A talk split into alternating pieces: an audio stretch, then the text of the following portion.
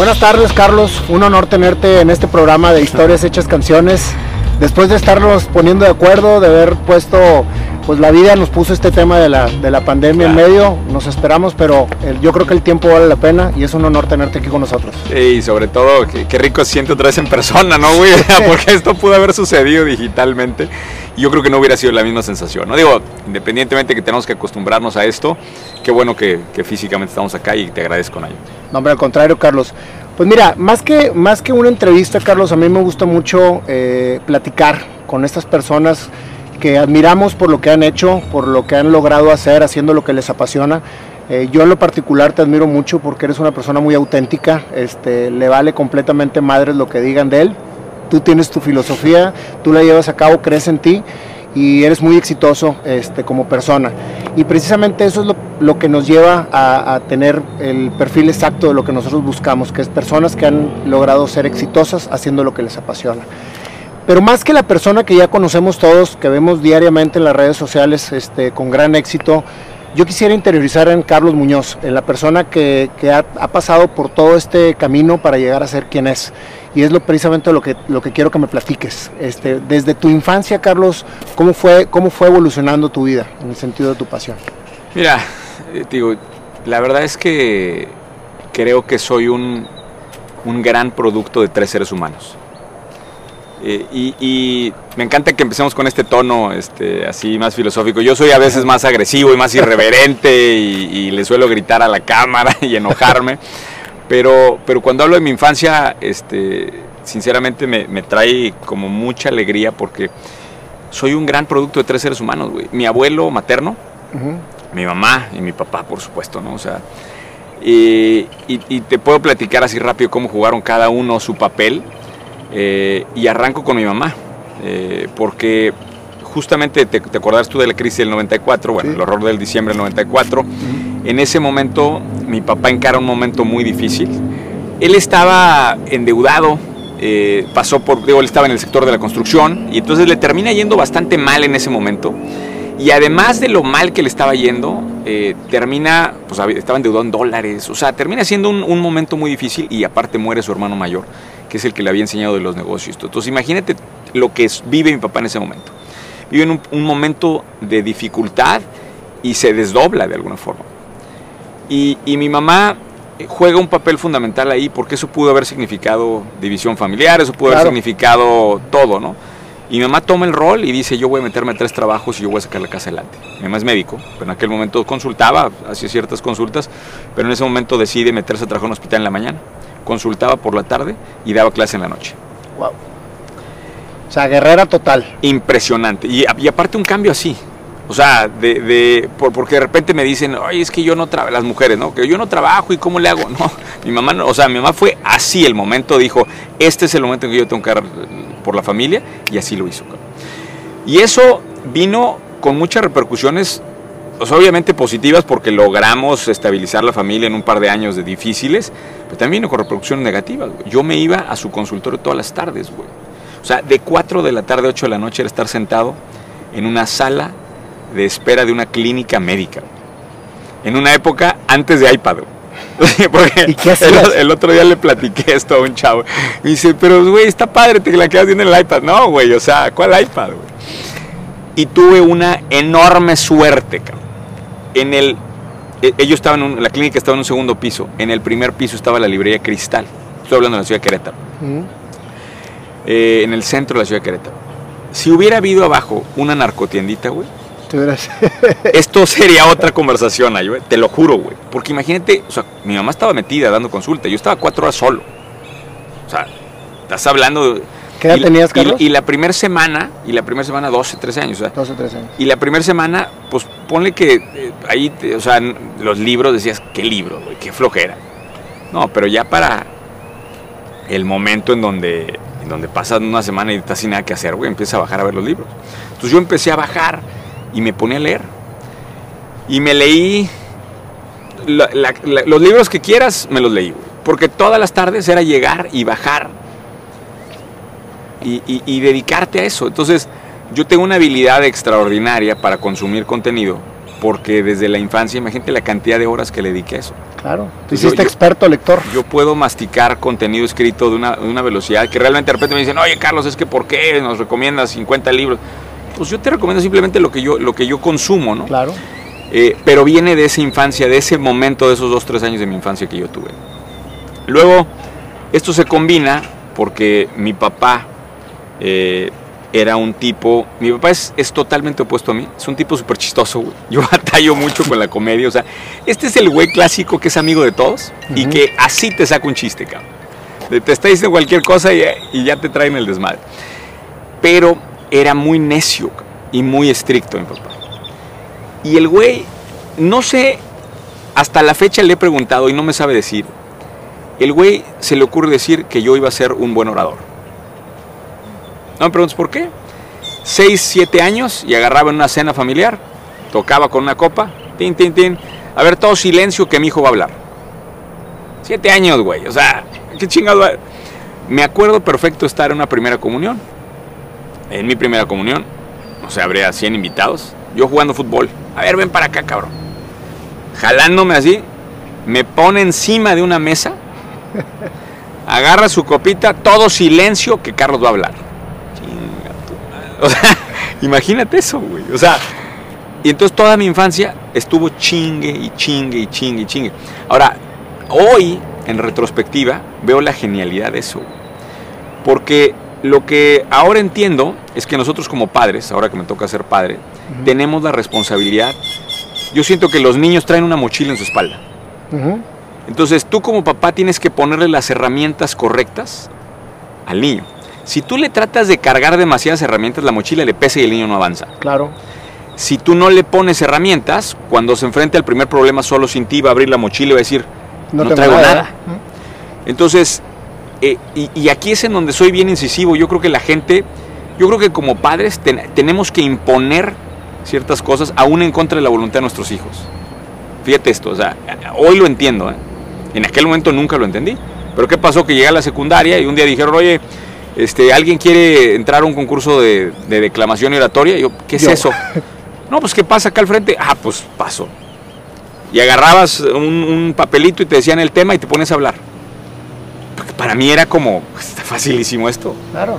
Termino siendo campeón estatal de oratoria, campeón, o sea, me voy al nacional, o sea, te, y, y, y, obviamente todo eso, hoy me preguntan, oye Carlos, ¿y cómo le haces para treparte un escenario y hablar y, con, y, y, tratar de hilar todas estas ideas?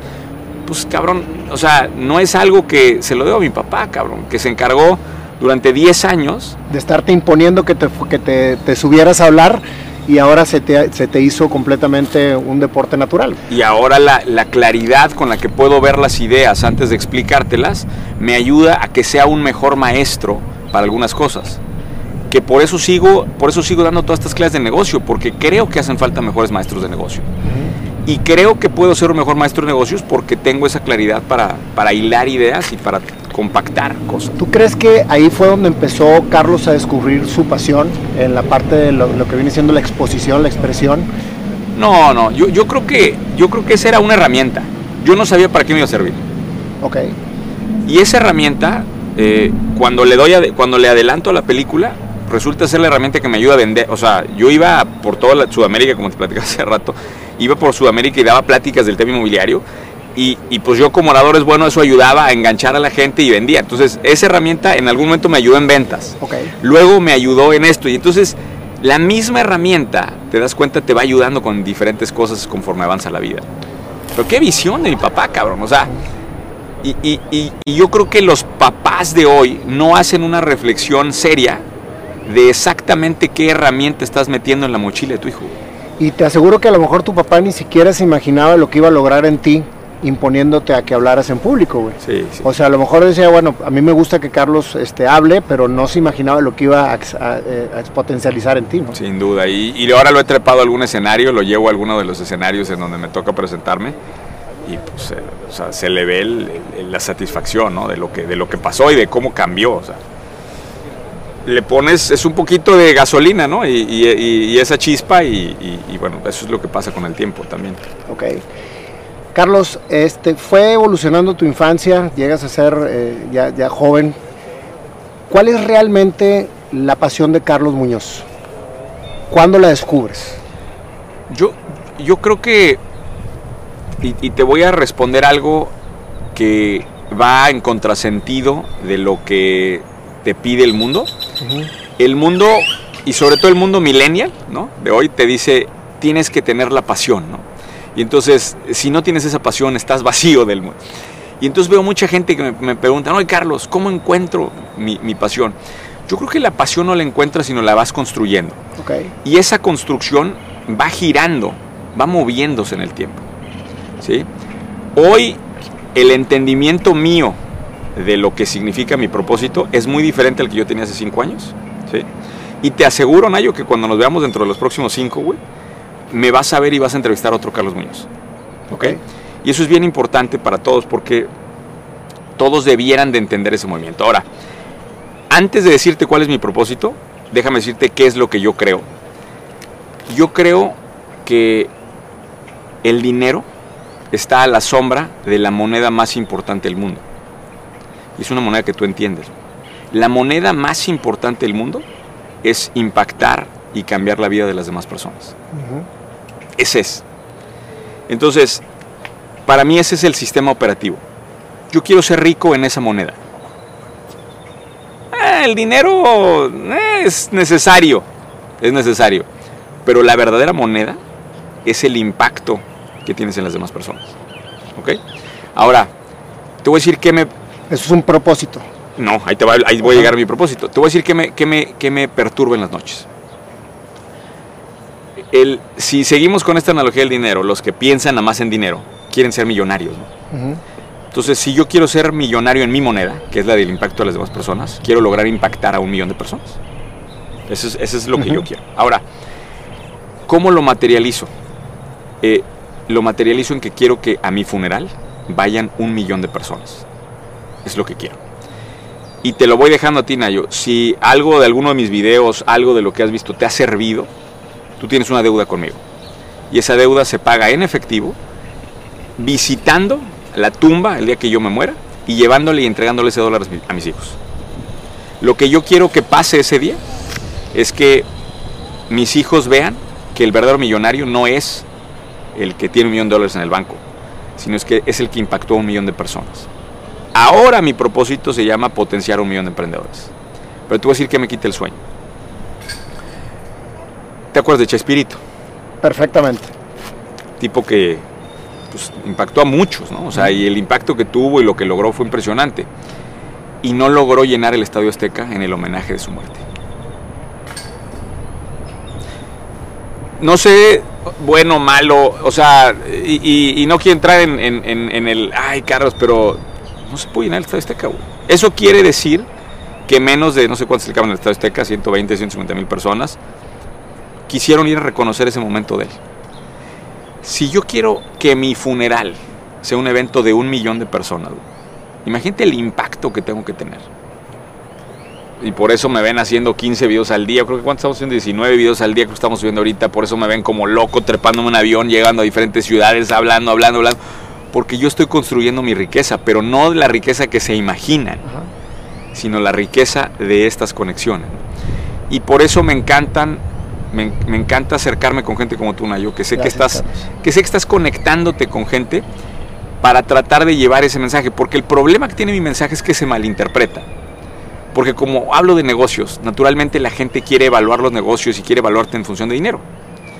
Entonces, eh, eh, se dejan, o sea, hay una miopía ahí de lo que es lo verdaderamente importante.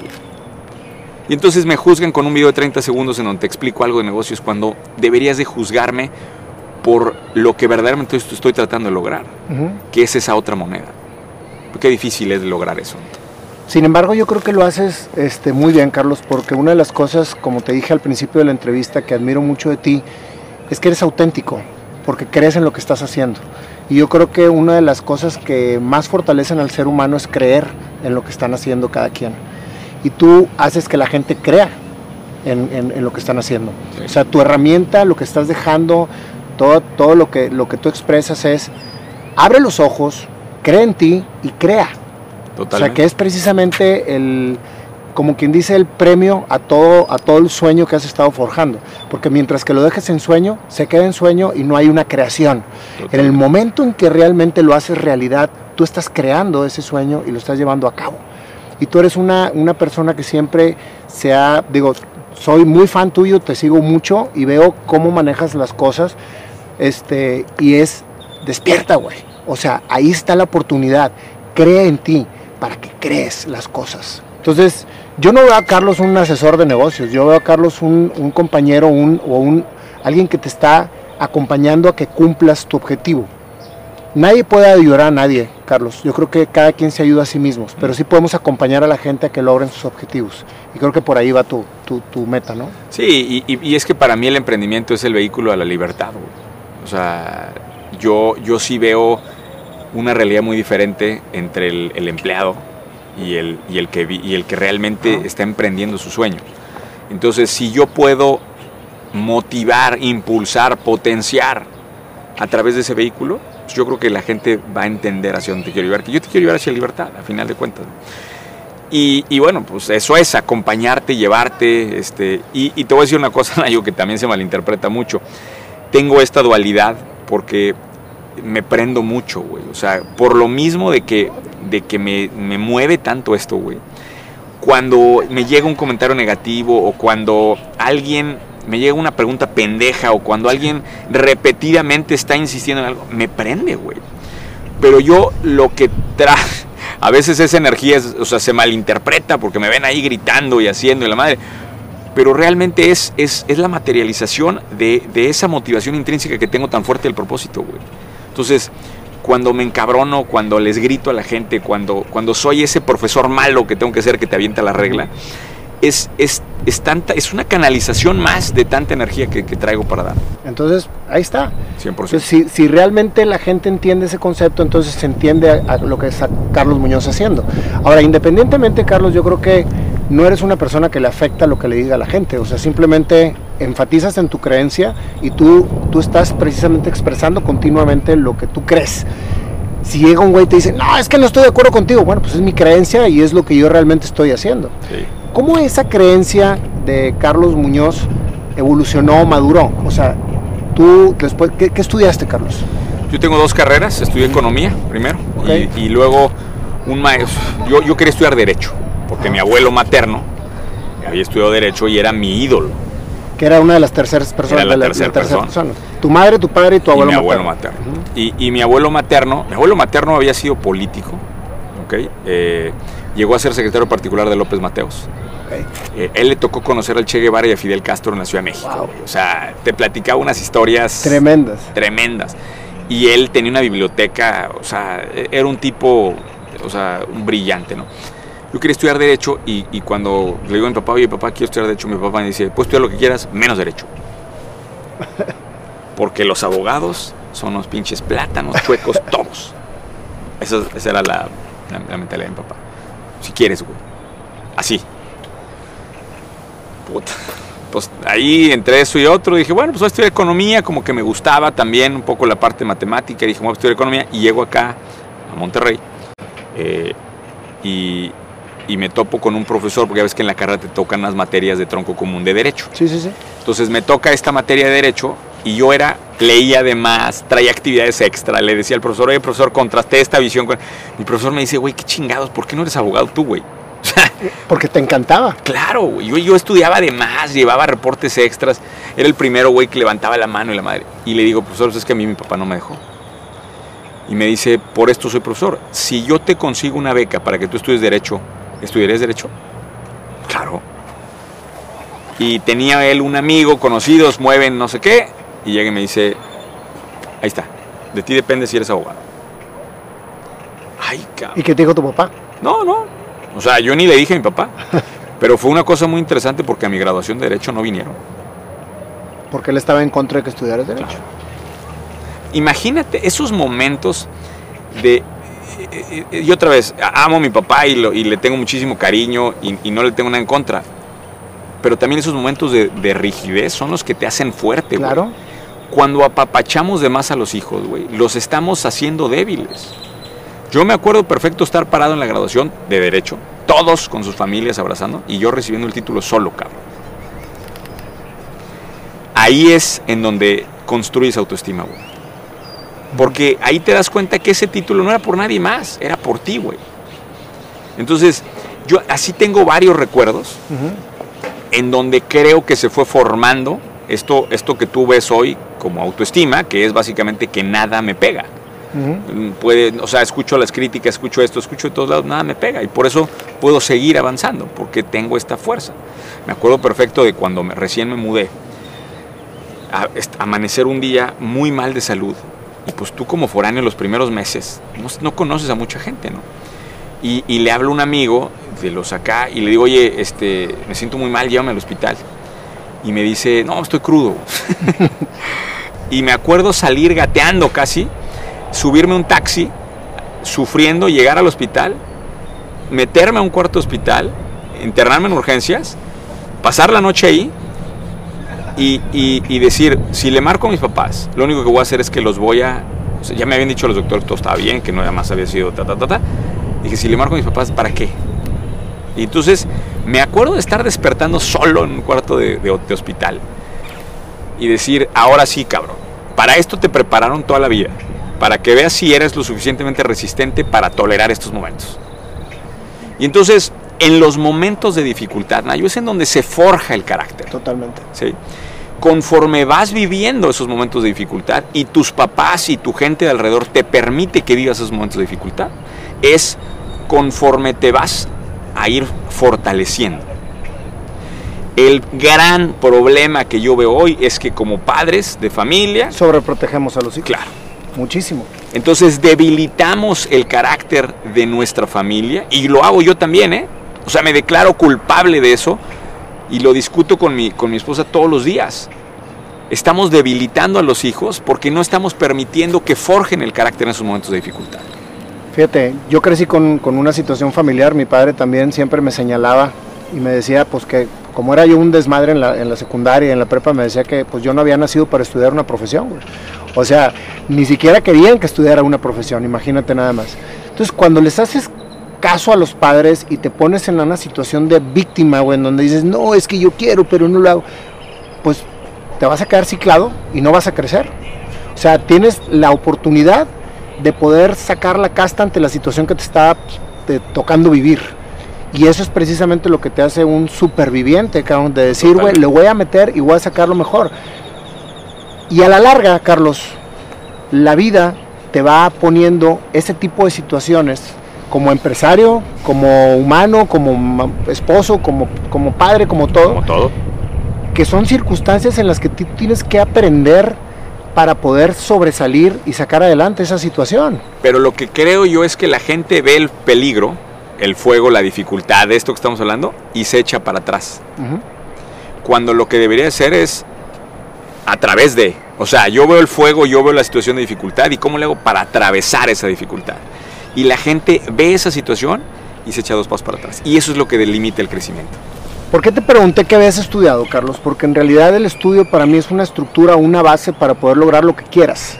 Porque es una disciplina en la que tienes que pasar los objetivos para lograr una meta y es como que la parte del, ser humano que, lo, empieza a forjar para después en un futuro profesional poder acatar cualquier situación. Entonces no importa lo que hayas estudiado, estudia para que realmente tengas una base estructural para poder ser fuerte en las circunstancias reales de la vida.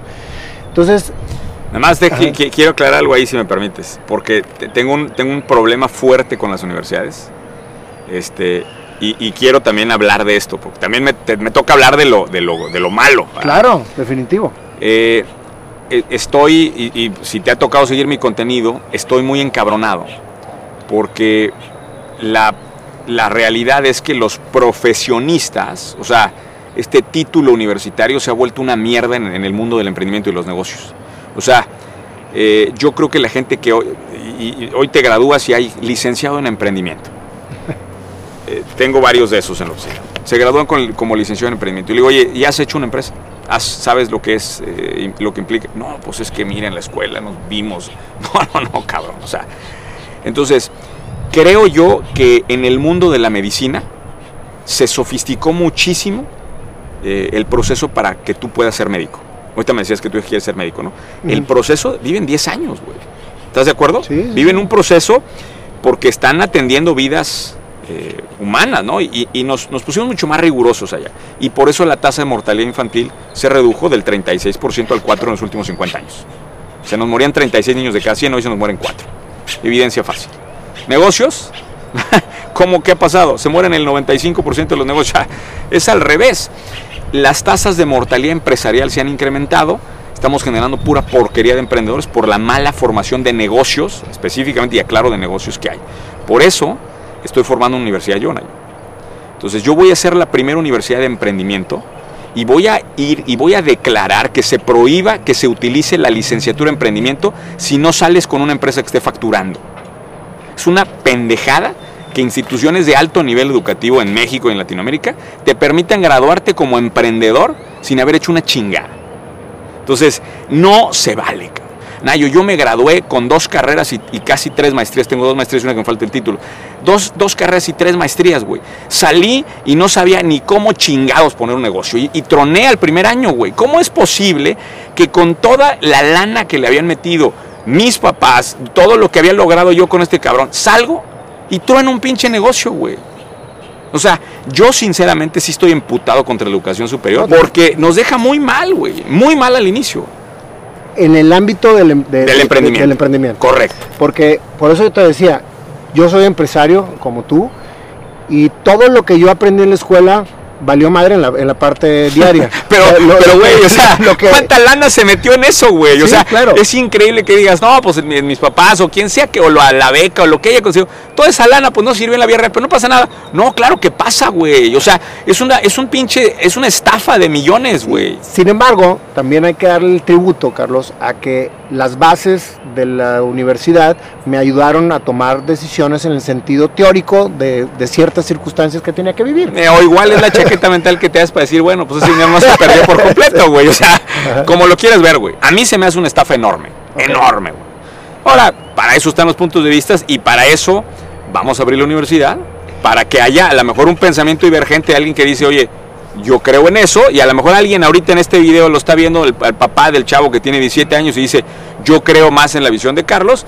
Mejor vamos a mandar a mi hijo con Carlos y vamos a hacer que el güey se vuelva emprendedor. Entonces, va, y va a ser bien interesante No, este no, no, contraste. está excelente y tan concuerdo contigo que nosotros también estamos a punto de lanzar una plataforma de talleres de emprendedores. O sea, para, es más, estoy escribiendo un libro ahorita precisamente que habla de cómo poner tu primera empresa en, en cursos básicos, un curso básico, güey, de, lo que viví yo como empresario. Pero ¿estás de acuerdo, Nayo?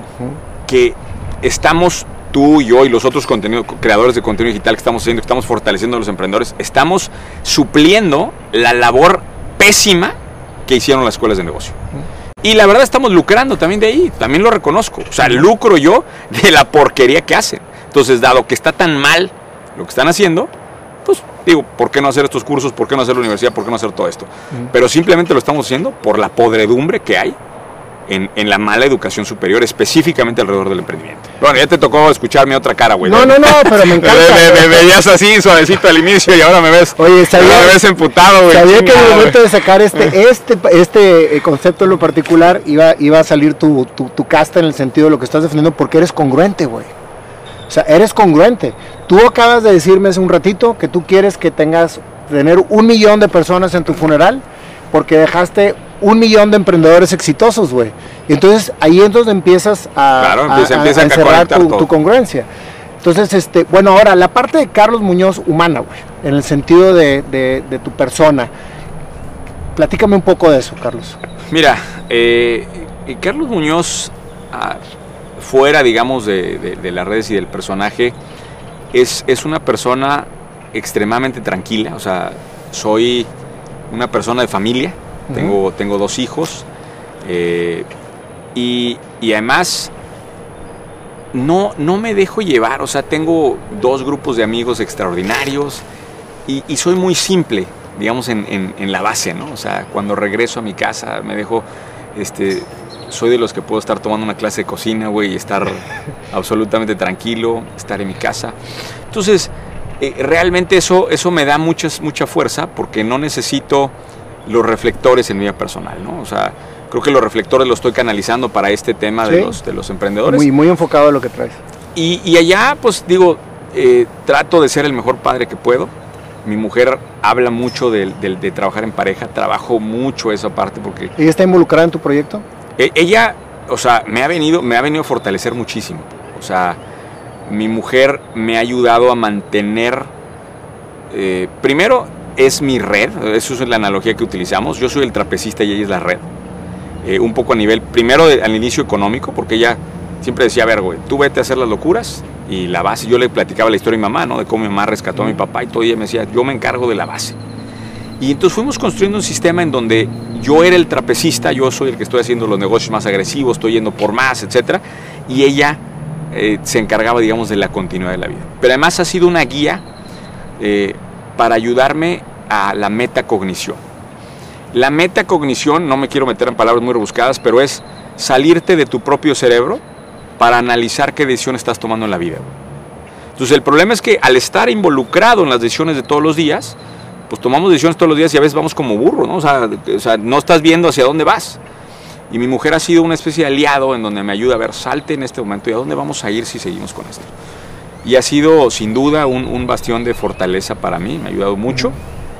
Eh, y también me ha ayudado mucho contra mis propias debilidades. Yo sufro mucho, eh, Nayo, de, mi rodilla derecha. Justo ayer me, agarraste en un mal día, güey, porque ayer tuve muchos dolores de rodilla derecha. Tengo dos operaciones de la rodilla. Tuve una lesión muy chico, eh, de niño de 13 años. No se me atendió correctamente en su momento. Me operé de niño y luego me volví a operar hace 5 o 6 años. y, sufro mucho con eso.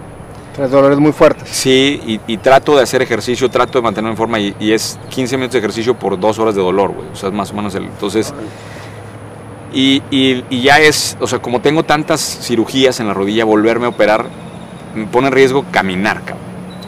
Entonces, eh, lucho contra mis debilidades y, pues claro que pongo de repente contenido en mis redes de que, pues haciendo lo que puedo a nivel ejercicio y se me viene una ola de, de crítica y tal porque no entienden dónde estoy parado, ¿no? Estoy parado de, un momento de dificultad. Entonces, ¿qué te quiero decir con esto? También soy humano. Soy humano en el sentido que tengo mis debilidades eh, y también soy novato en muchas cosas. Ahorita te platicaba, estoy aprendiendo piano, o sea, este, creo en esta noción de que vamos a vivir 100 años, tú y yo. Entonces, si vamos a vivir 100 años, güey, nos quedan 60, güey. O sea, bueno, por lo menos amigos. Bueno, a mí 50, compadre, todos 50. nos quedan un buen. Y, me decía me decía alguien otro día, ¿cómo te metiste a aprender algo ahorita, güey? Si ya tienes tantos es que nunca es tarde. Güey, si vas a vivir 100 años, güey, ¿cuántos años ocupas, güey? Y literal, ahorita con la cuarentena este, le, metí más al, al, piano, o sea, este, pero soy, soy humano, güey. Entonces soy humano con mis debilidades, eh, soy humano en, que, en mi familia y soy humano en que llego a, trabajar mi, persona y, ¿Te quitas el saco? Claro, y, soy otro. y, y, te voy a decir algo, no, no soy un tipo, la, gente se imagina que soy un tipo ruidoso ahí en las reuniones, en las reuniones de amigos y así. Soy un tipo muy relajado, muy tranquilo. Eh, nunca este, pido la, la, O sea, no soy el tipo que, está, que quiere la atención. ¿no? Este, siento que la atención llega en su momento y cuando corresponde tu tema. Entonces, entonces no, no, estoy artificialmente buscando a, ver dónde llamo la atención. ¿Hacia dónde quieres llevar tu proyecto, Carlos? O sea, ya me dijiste que al millón de personas en tu funeral y todo, cero, pero ¿tienes perfectamente claro cómo, estás, cómo va estructurado ese, ese proyecto? yo pienso en décadas, ¿ok? Y, y, creo que es algo que, que tengo que transmitir más seguido a la gente allá afuera, porque la gente tiende a pensar mañana. Quiere el resultado la semana siguiente, ¿no? Este, quiero ver cómo me hago millonario mañana, quiero ver cómo hago dinero mañana. Y, es al revés. Tenemos que ser muy rápidos para operar en el mañana, pero con un pensamiento muy largo. Entonces, para mí el pensamiento muy largo es pensar en décadas. Yo viví una década cuando eh, crecí y desarrollé mi primera empresa, que hoy pues, es internacional, opera sin mí eh, y, y tiene su camino. Y hoy estoy viviendo una segunda década digamos, de, este nivel de desarrollo. En esta segunda década estoy trabajando en tres frentes diferentes. La universidad, eh, que es realmente el proyecto educativo grande hacia donde voy. Estoy trabajando en una financiera que va a ser específicamente diseñada para eh, financiar emprendedores. O sea, quiero otra vez regresando a lo que decías, conectándolo ¿no? con todo esto. Entonces estoy construyendo una financiera que va a hacer eso, vamos a impulsar y vamos a apoyar a los emprendedores. Y de la mano estoy creando también eh, otros negocios relacionados que mis mismos socios me van llevando. ¿no? Entonces voy apoyándolos de alguna forma o de alguna otra forma que sigan su potencial y los voy creciendo. Pero mi tiempo está concentrado ahorita en el desarrollo de la financiera y el desarrollo de la universidad, que bueno, viene aparte con un instituto y que trae un montón de cosas abajo. Digo, al final eh, vamos a ver cómo nos va en esta década, pero pues si nos volvemos a ver en 10 años, Nayo, pues vamos a ver en dónde está esa universidad en ese momento y ese instituto, vamos a ver en dónde está la financiera, este, qué es lo que ha logrado, cuántas personas ha fondeado y bueno, vamos a ver dónde está todo lo demás que estoy haciendo y lo de activismo social. Que estoy seguro que vas a lograr todo lo que te propones, Carlos, porque eres un hombre de decisión y que, y que trabajas bajo, bajo la claridad de hacia dónde quieres ir, que es lo que yo le digo a todas las personas es que quiero emprender, pero no sé qué hacer. digo, pues es que primero tienes que tener plenamente claro qué es lo que vas a hacer para después hacer un plan de trabajo y hacerlo. Este, así de simple. ¿Y cómo balanceas tu tiempo, Carlos? Porque estás siempre hasta el chongo de, trabajo. Es más, para poderte entrevistar fue un rollo. Sí. porque traes la agenda muy, muy complicada. Mira, eh, hay, una, hay un concepto poderosísimo que me, que me explicó un mentor mío que se llama la arquitectura semanal. ¿Okay? La arquitectura semanal es la capacidad de ver semana con semana por adelantado, o sea, para adelante y para atrás, exactamente qué quieres lograr en la semana. Entonces, una de mis estrategias mágicas, digamos, es que yo los domingos en la noche hago todo un proceso de planeación de la semana. Ese domingo en la noche para mí es de muchísimo valor. Analizo qué fue lo que viví la semana pasada, qué fue lo que me sirvió, qué fue lo que no me sirvió, qué fue lo que aprendí, ta, ta, ta, ta. Hago una radiografía resumen por decir algo de la semana, que cambiaría, que no. Y después digo, ¿qué quiero dedicarle esta semana? Y entonces proyecto toda la semana, exactamente desde análisis de tiempos, análisis de esto, ta, ta, ta, y sobre todo determino cuánto tiempo reactivo quiero entregar en esta semana. El problema que tiene la gente conforme va escalando a nivel de éxito es que empiezan a incrementarse drásticamente el nivel de solicitudes. ¿Estás de acuerdo? Tremendamente. Entonces, te vuelves víctima del tiempo reactivo. Entonces lo que yo hago es que determino qué porcentaje del tiempo quiero darle a temas reactivos y en función de ese porcentaje determino cuáles son las más prioritarias. Y, un chingo de gente, me ha buscado para entrevistas. Claro. Y, he tenido que decirle, pues de cada 100 digo que no, cabrón. O sea, sinceramente. este, y, es por eso, porque tengo que, tengo que darle el mayor uso de mi tiempo a tiempo proactivo. ¿Sí? Ahorita estoy trabajando en, escribir dos libros y aparte mi primer libro en inglés. Wow. ¿Cuántos libros tienes ahorita? Diez libros publicados. Diez libros. El onceavo sale ahorita en agosto y estoy trabajando en el 12 y en el primero en inglés.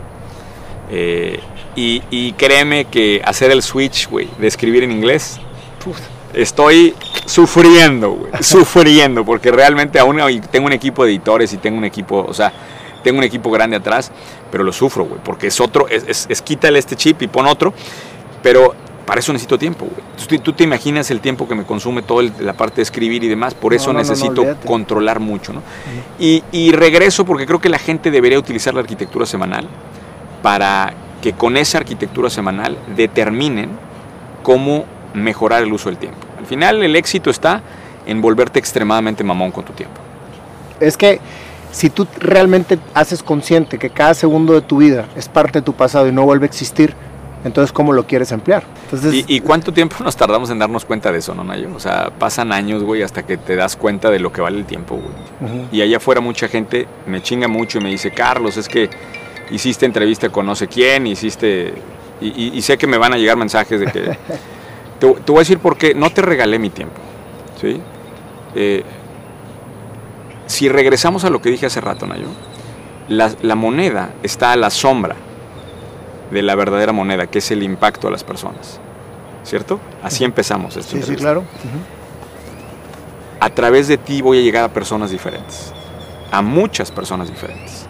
Entonces tú tenías una moneda, aunque no, aunque no lo sabías y no se habló estrictamente, yo revisé quién era Nayo y qué estaba haciendo, y, Nayo Escobar es rico en esa moneda. Entonces, para mí era importante venir a esta cita. Muchas gracias. Pero que no piense la gente que está en pobreza en mi moneda que me va a entrevistar. Porque no tengo tiempo para los pobres. y les va a cagar que se los diga así, güey. Pero es real. Fíjate, no lo había visto de esa manera y me siento más honrado aún este, que hayamos podido compartir este tiempo juntos, Carlos, porque de igual manera a mí me toca al revés. O sea, hay mucha gente que quiere que entreviste, este, me, me, escribe mucha gente que quieren que los entreviste y pues no tienes tiempo para todos. Claro. Entonces tienes que escoger en dónde vas a impactar más a la gente que te escucha y que te ve en el sentido de lo que quieres dejar. Y ahí es donde empieza a haber una congruencia completa con tu objetivo de vida y con lo que realmente estás empleando tu tiempo para lograrlo. Totalmente. ¿verdad? Entonces Totalmente. ahí es donde concuerda absolutamente todo. Pues qué chingón que se logró esto. Así es, Carlos. Pues mira, te agradezco mucho. Eh, como ya más o menos te, te, platiqué, este, nosotros siempre terminamos la entrevista improvisando una rola. Una rola. Así que a lo mejor tienes muchos libros escritos y todo, pero yo pero, creo que no tienes una canción que le hayan hecho a Carlos Muñoz, o sí tienes. Hay, hay una, pero, pero vamos, a, te, vamos a poner la segunda a ver qué tal y, bueno. a, ver, y a, ver cómo a, a, ver cómo se escucha el enojo ahí en la, en la canción. A ver, a ver, si transmitimos bueno. todas las emociones de, esta, de este licuado de emociones que De este licuado de emociones. Bueno, pues invito a mi querido Panda que se, se dio la tarea de leer el libro. De codo, saludos, Record. Saludo. Oigan, y, y, y, sí, y sí hay que aclarar, tomamos todas las, porque nos van a de seguro nos van a decir, ellos se tomaron todas las precauciones eh, en términos de higiene, en términos de sana distancia. Sí, pues. Tenemos equipos independientes de video, incluso el audio, todo lo estamos grabando por independiente, entonces quédense tranquilos que estamos cumpliendo con todo lo que... Al 100%, por eso lo estamos grabando aquí en... Al aire en, libre. Al, al, aire libre, exacto. Se van a, hasta se van a quejar de la distancia, Nayo. Pues que eh, entiendan eh, que, hay, que hay amor, aquí hay cariño, ¿eh? hay cariño. Sí, exactamente, así es. Ahora sí, afínale con. ¿Qué ritmo le Un, ritmo... Necesitamos que haya dos ritmos. Porque primero un ritmo tranquilo. Y luego uno encabronado. Y luego uno, y luego encabronado. Y luego uno emputado. Porque nadie me hizo emputar, güey. ¿eh? Yo venía tranquilo. Venía bien tranquilo. Yo venía bien tranquilo, güey. Pero esa es la de sí es difícil, güey. Mejor métele algo normal. Es la del tri. Es, pero es difícil. Sí, güey. Mejor métele algo okay, original, güey. Okay. Sí. No, no, no, no, había no, pescado, no, la había sacado por ese lado. Sí, pero sí, pero el la, de volada la agarraste. Sí.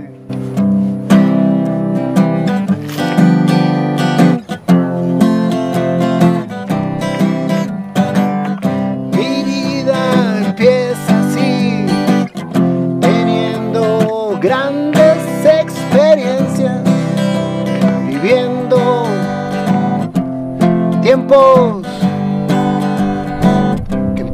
hallar la razón por medio de la lectura. Mi madre me llevaba y a la vez yo experimentaba aprender, sobrellevar lo que me toca vivir.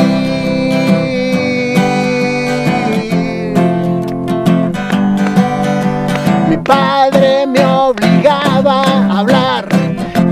ni de qué, pero ahí estaba, haciendo lo que él quería y a la vez me empezó a gustar.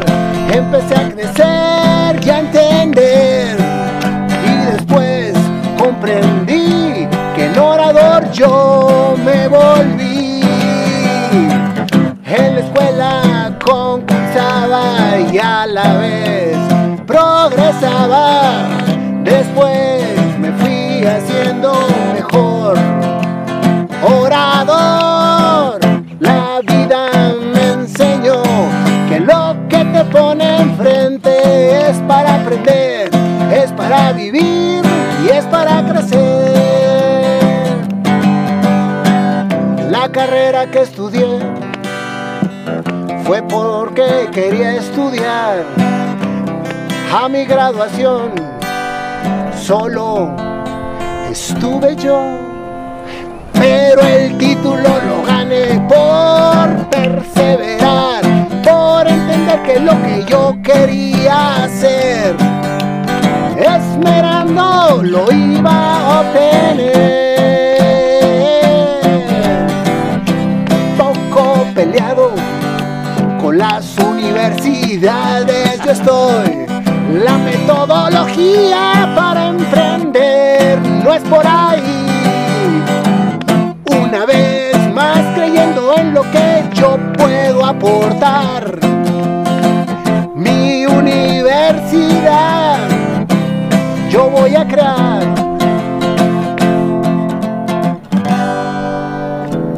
El ser humano tranquilo llega a casa, se quita el saco y disfruta todo su entorno, todo el amor. Mi esposa es la red cuando yo voy a caer y lo que no me permite caer. Mis hijos están ahí, Carlos está ahí balanceando, entendiendo, aprendiendo